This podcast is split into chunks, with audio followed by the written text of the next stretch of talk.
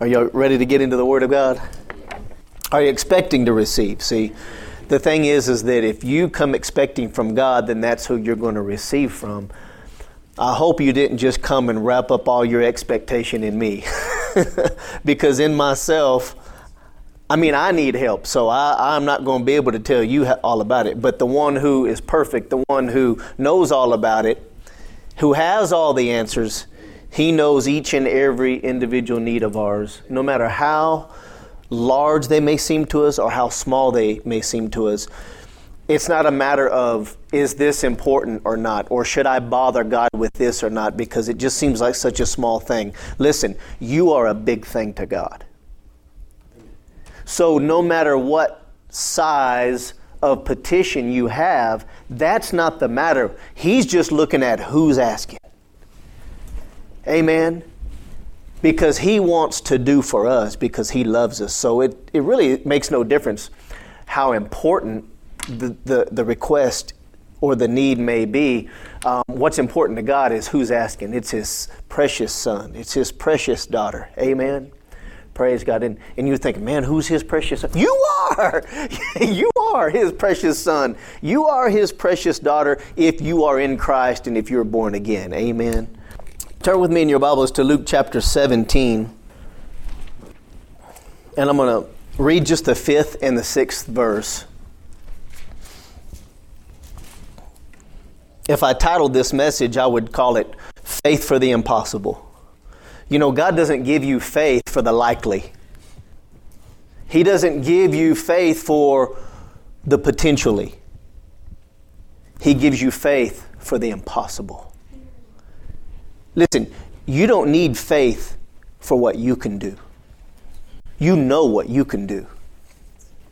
You don't have to tell yourself what you can do.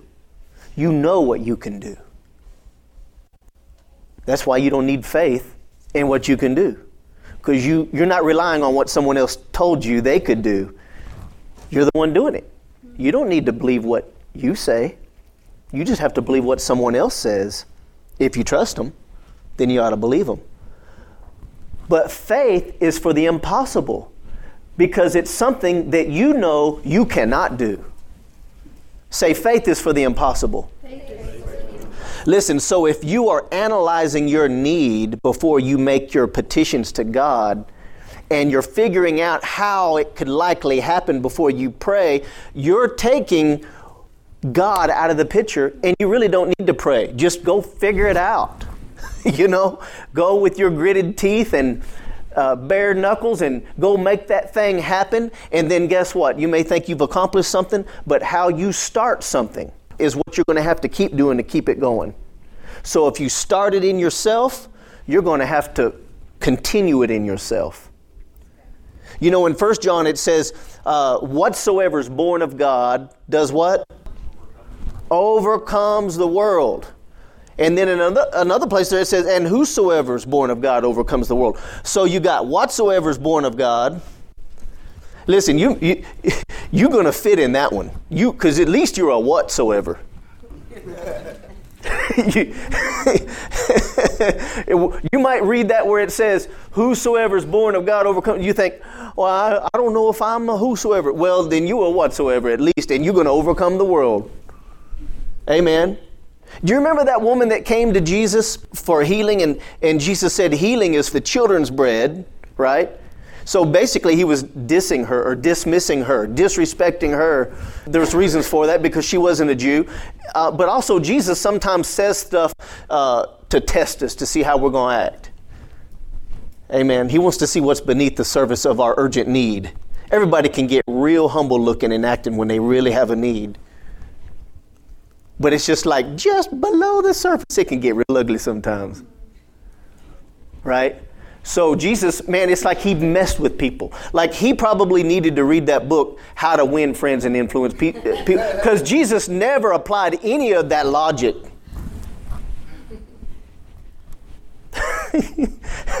you know, the guy that, the rich young ruler that came to Jesus and he said, You know, uh, all these things, all these laws I've obeyed from my youth up. He said, I want to follow you.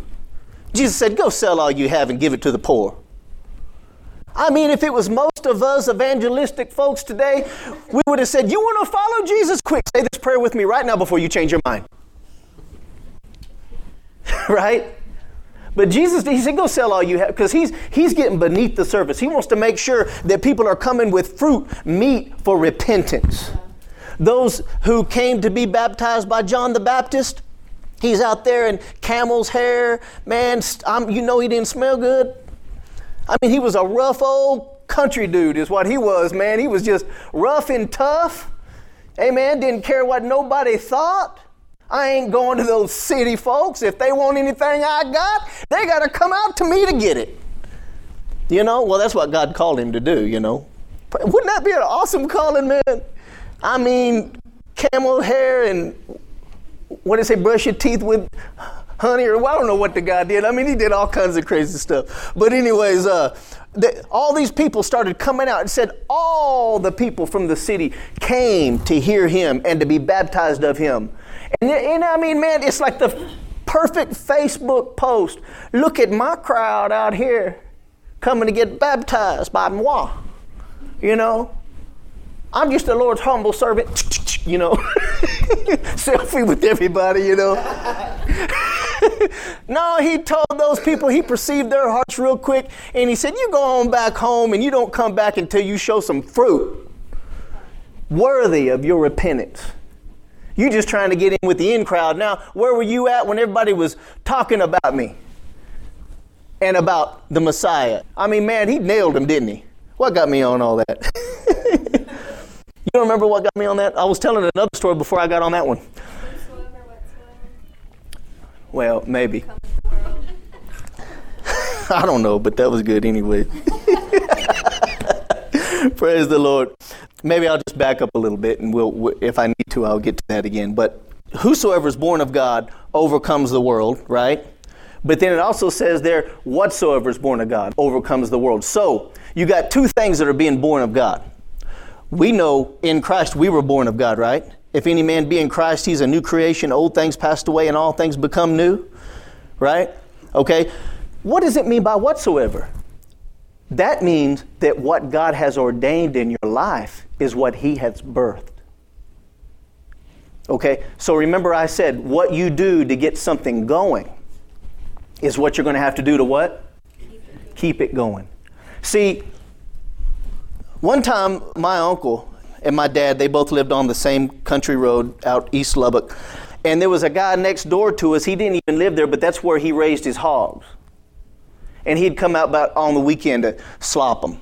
He'd pick up all the old food from United and he would just dump all the watermelon, all the tomatoes, all the old lettuce, just dump it over in the bag and just feed his hogs, you know.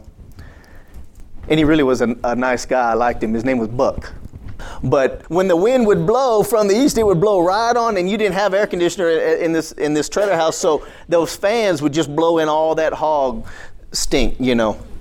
And uh, my, my, dad and my uncle had their fill of it, right? And finally they said, We're calling the health department. We're calling, the, you know. and they called and complained about their neighbor. And within, before too long, I don't know just how long it was, but all of a sudden we, we saw lights and sirens and everything. And it was like a whole parade of fire trucks and vehicles, city vehicles, all coming out and it was like nuts, y'all. And so, so Ray and my dad and myself, we went out in the front yard and we saw them coming down the block. And uh, Ray called and, and said, and, and he's the one who actually made the call. So my uncle said, what are we going to do, Joey? That's my dad's name. What are we going to do, Joey? He said, he said, what do you mean we? He said, this is your baby, Ray. and my dad went back in the house. This is your baby, Ray. See, because Ray birthed it Ray had to take care of it. And when we birth things, it didn't say, the Bible doesn't say nothing about whatsoever you birth will overcome. It doesn't say whatsoever is born of you will overcome, does it? So eh, the Bible does not say what is born of us overcomes. No, what is born of us fails.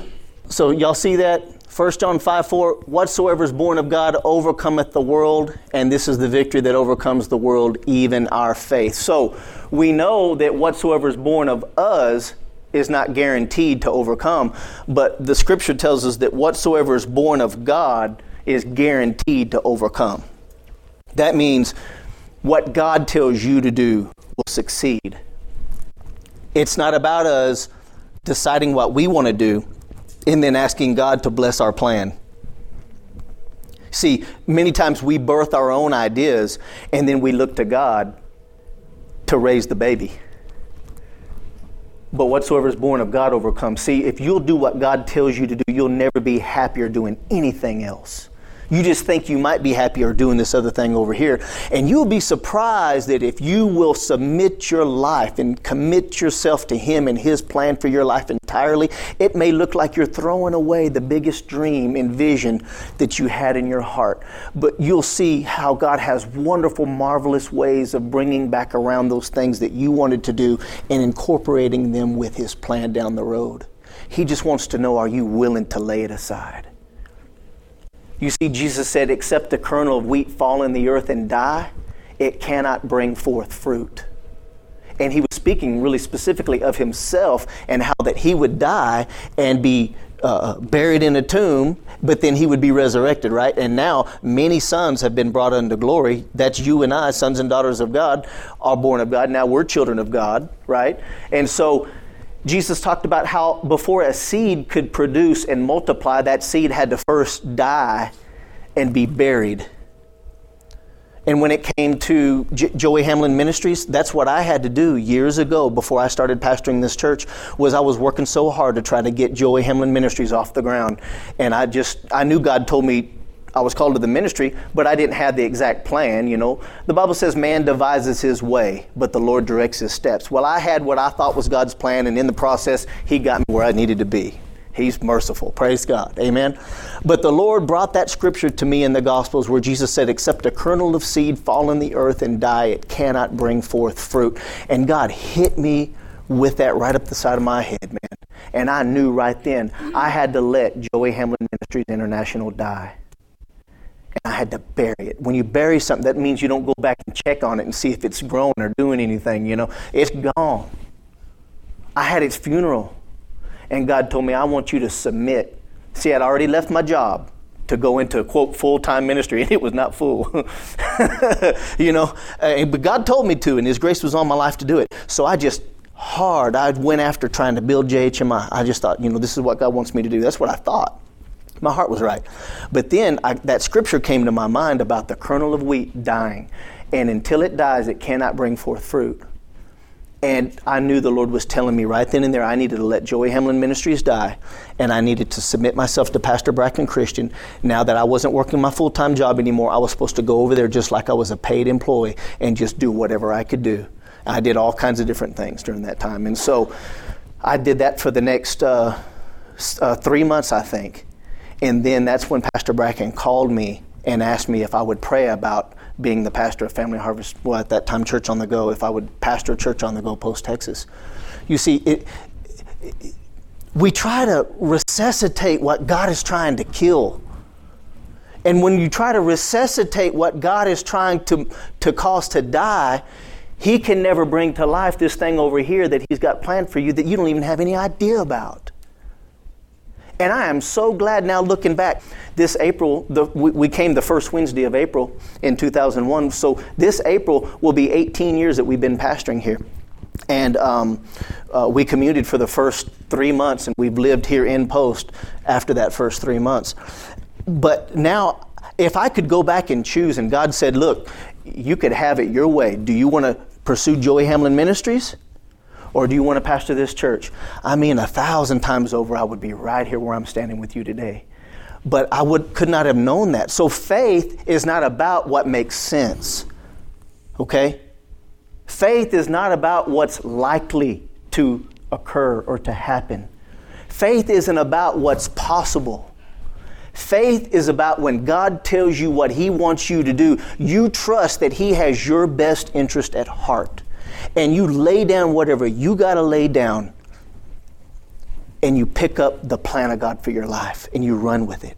Well, now, see, um, towards the end, about the last three months of 2017, the Lord, and listen, I had Joey Hamlin Ministries incorporated back in 1998. So, well, that's a long time. That's 20 years now. Okay? God, I knew He told me to incorporate the ministry. So I'm, he, he tells you one step, and we think, boy, He wants us to do everything. You know what I mean? But He tells us one thing and, and, and it's the human nature is to uh, uh, read more into it than what he actually told you to do. But I, I incorporated the ministry, um, tax exempt status, you know, all the things you need, you know, to, to, to have a legal ministry and uh, give people tax receipts and whatnot for their giving and um, did all that. Man, never did even have a place to preach, but I did what God told me to do. You know what I mean? Well, that was 20 years ago. Well, at the end of last year, just the last three months of 2017, the Lord said, pick it back up. So we've been working, and Mr. Keith and Nicole have been really, really helping me a lot with getting the teaching ministry products ready, you know, and, and also working on books. And now I've got a little mini book and then a little bit larger book, the Spirit led ministry book uh, grace seemed to be stronger on the CD products than the books, but that's okay. We're just going where the flow is, amen, and work and focusing on that. But that's not seemingly too great or big of a step, but God said pick it back up, so I'm picking it back up. Now, when I go places to preach, people can have access to the teaching ministry that you guys have here in post, you know. So it's just obeying God step by step. And where is that going to take me? I, I don't know exactly how that's going to grow or how that's going to do what, or you know. But we're just following God. Amen. And that's that. Too many times when we pray, we want to hear something or know something or something to happen tomorrow. Man, this has been 20 years, y'all. You see what I'm saying? Can you stick with it through the long haul? Man devises his way, but the Lord directs his steps. So I just say all that. I think the main point the Holy Spirit's wanting me to get across here in that all that I just said is that faith is not for the likely, faith is not for the potentially, faith is for the impossible. And you don't need faith in your ability, you only need faith in someone else's ability. Because why? You know what you can do. Okay? So what God does in our life isn't based on what we can comprehend. If it was based on what we could comprehend, we could do it. But the problem with us doing it is now, since it was born of us, what has to happen now? We have to maintain it. We have to maintain it. So, how many want God to maintain? Yeah. Amen. Praise. That, that, that, doesn't mean you don't have to be diligent. That don't mean you, you don't have to be a hard worker. Uh, that doesn't mean you don't have to be excellent. But there's more than just your uh, strength and diligence holding the thing together. That is comforting. Yeah. Amen.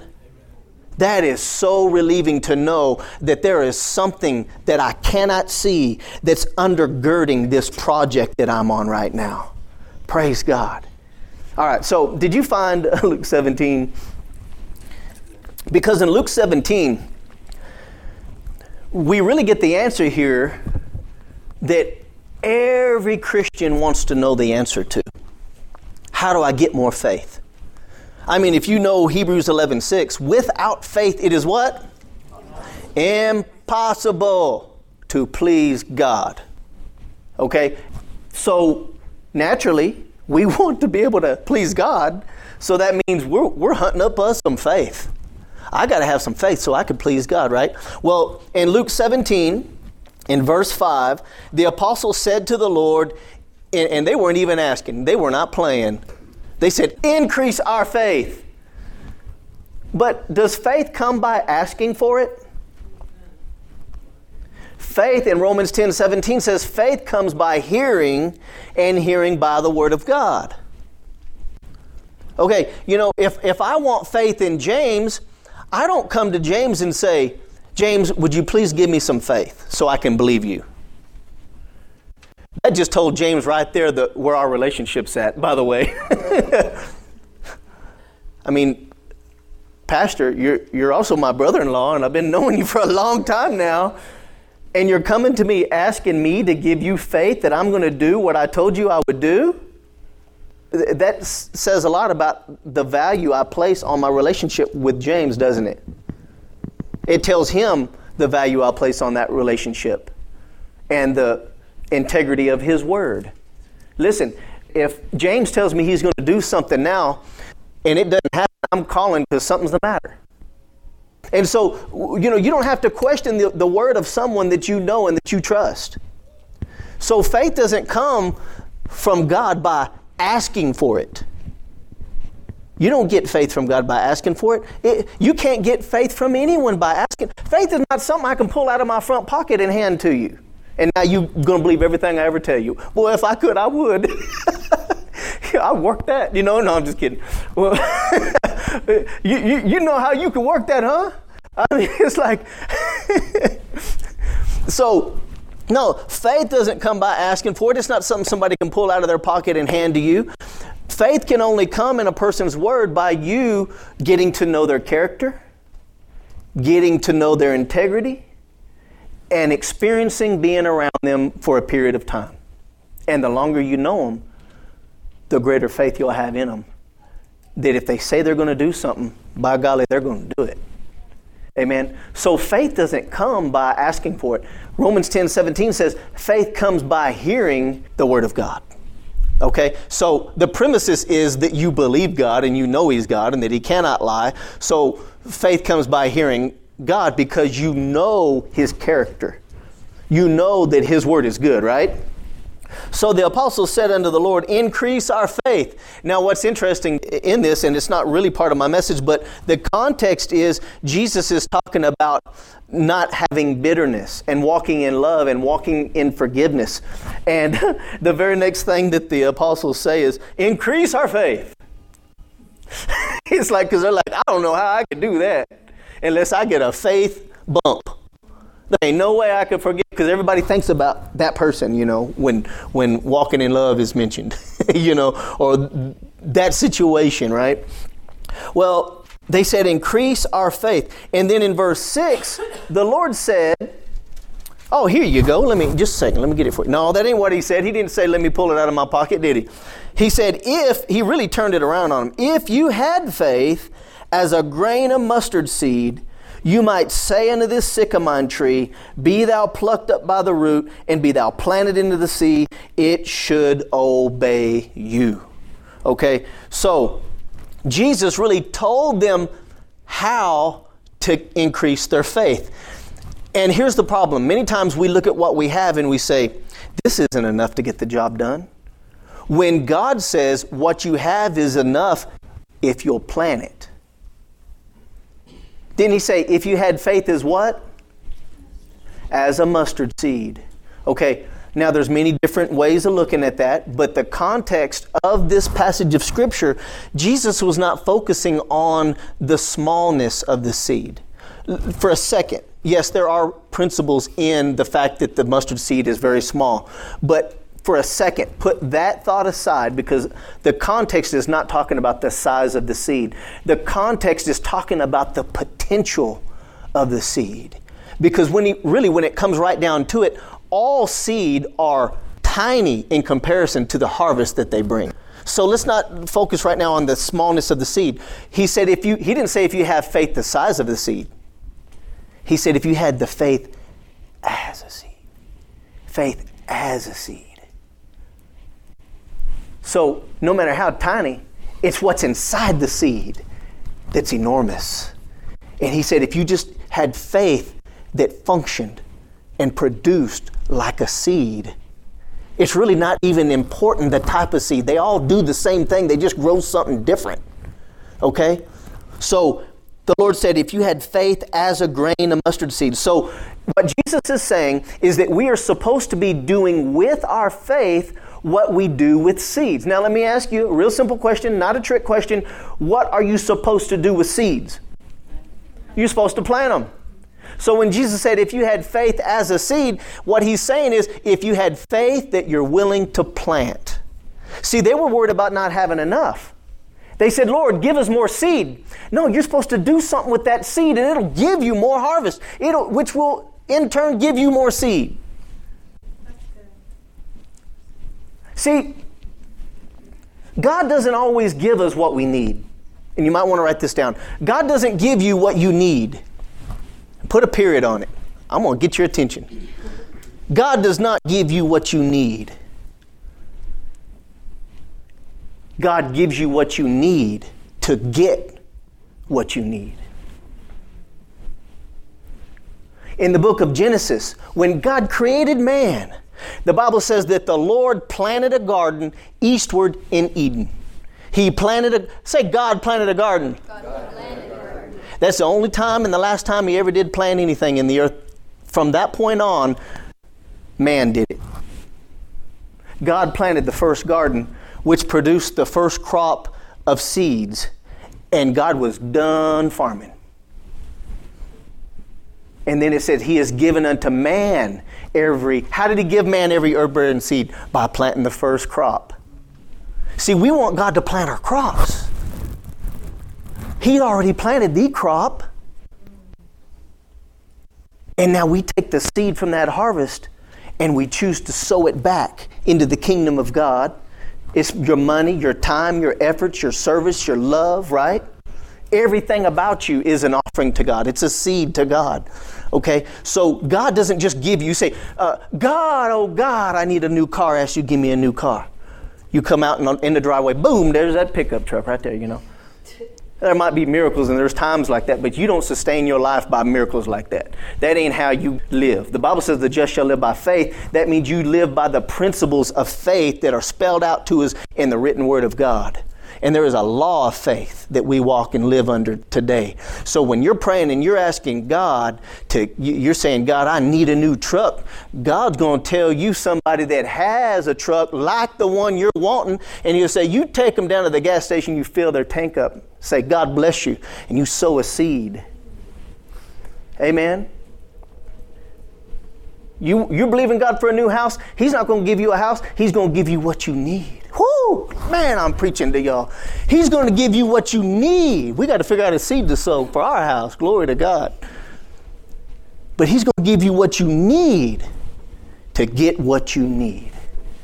And then ultimately, in the, in, the, in the end, when you're living in your house, you're driving your new Ford F 150, 6.2. They got the V6 now that's faster, but it don't sound as good. so, but anyways, um, I, I rented a, a Ford, uh, the new EcoBoost. You know, have anybody ever drove those new EcoBoost? I mean, they're like fa- it's like electric or something because you barely touch the gas. It's like, you know, it's like a like on Tron, that movie Tron. You know, that's how those things go. Um, but it sounds like it's a scooter. you know. um, anyways, so um, um, you, huh?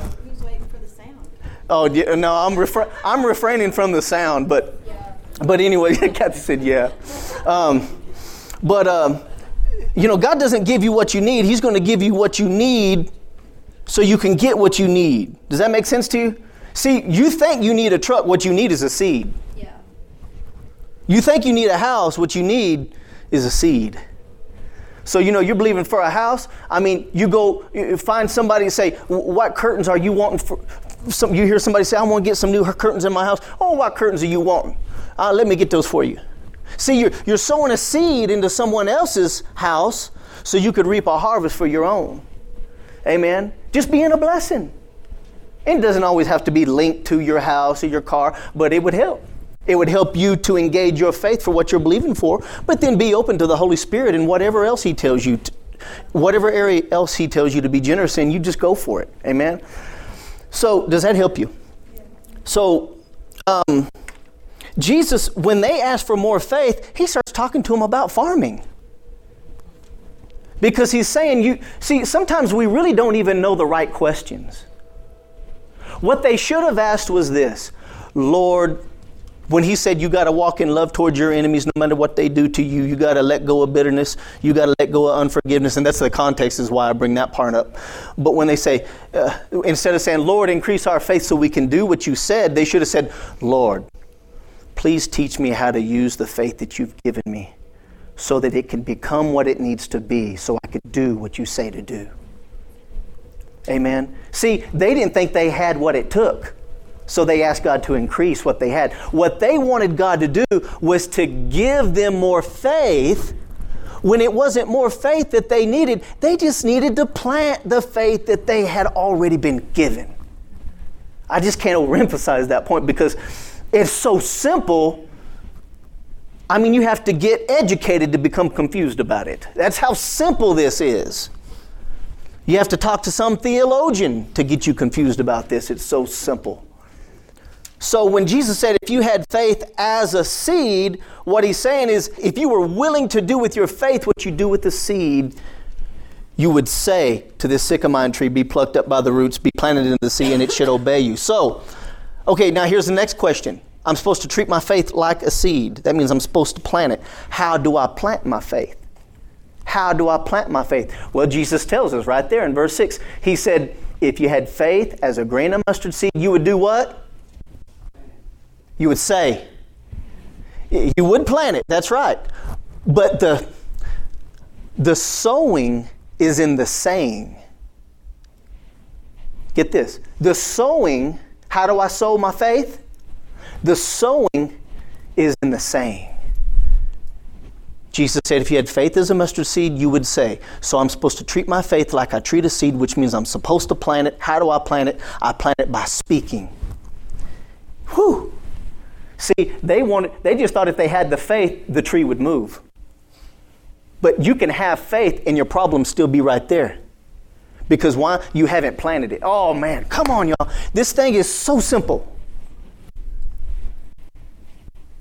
The, the Bible says in Proverbs that the way of God is so simple that even a fool can't get lost in it.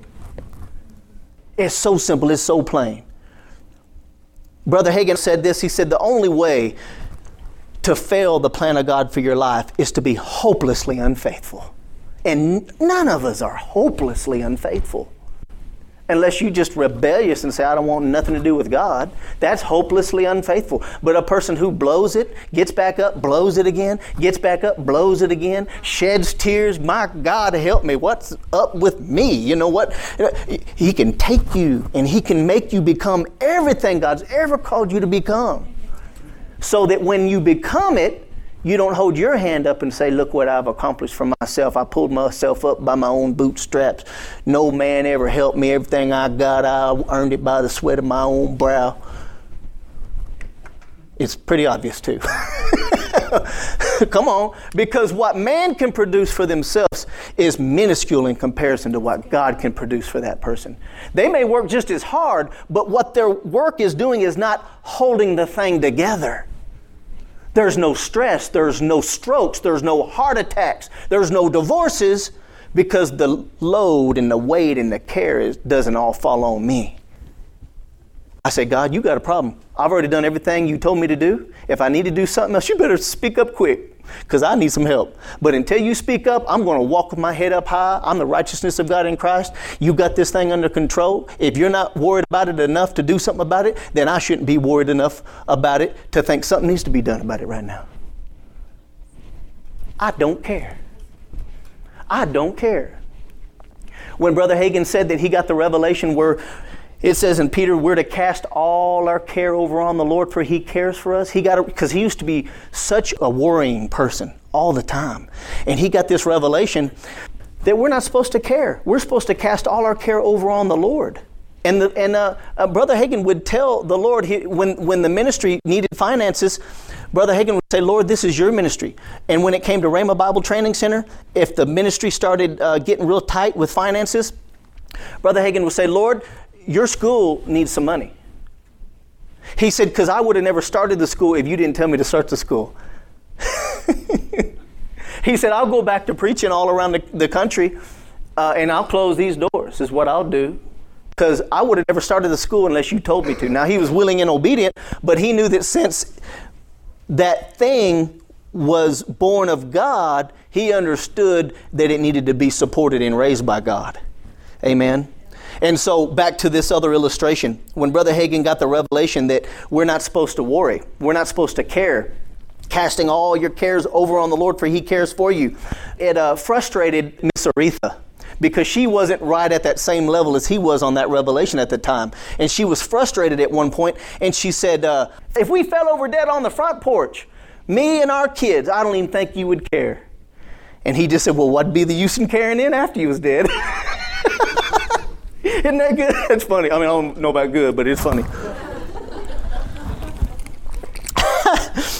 Of course, he was teasing her because that's all he knew how to do was to rib people. But what do you call that? That's ornery here in Texas, right? so, anyhow, that's for somebody too, right there. Okay, so what time is it? I still got an hour and a half. Good. I'm just messing.